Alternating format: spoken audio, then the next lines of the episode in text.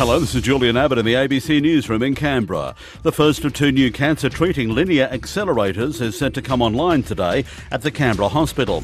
The ACT government and federal government are together spending $17 million on the two new machines, replacing older machines among the fleet of four.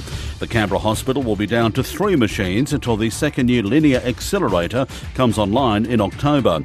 Health Minister, Rachel Stephen Smith, says they'll manage patient demand to accommodate for the shortfall. For this period, we'll only have three uh, accelerators online, but our staff are continuing to treat 100 patients each day, approximately 30 to 35 patients per LINAC and they prioritise patients to ensure that those who need urgent care receive it. Australian veterans of the Vietnam War are helping Vietnamese military officials track down the lost graves of thousands of Vietnamese soldiers.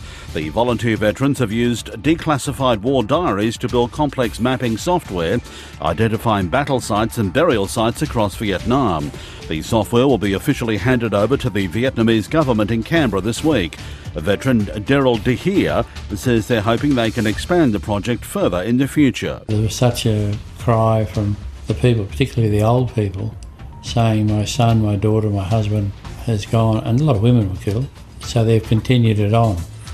We believe that we can help them because we also have all the American data. The 2019 Defence Blood Challenge is underway with the Royal Australian Navy aiming to make 200 plasma donations today.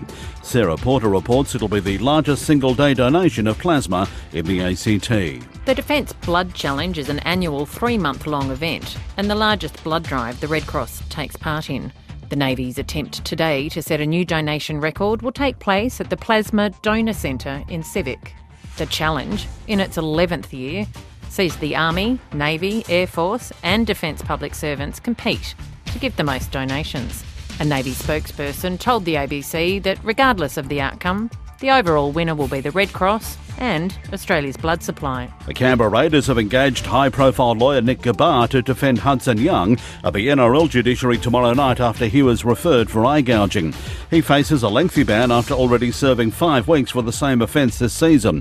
Ghabar won a Billy Slater's case so he could play in the grand final last year, and he won Justin Hodges' case in 2015, freeing him to play in the grand final.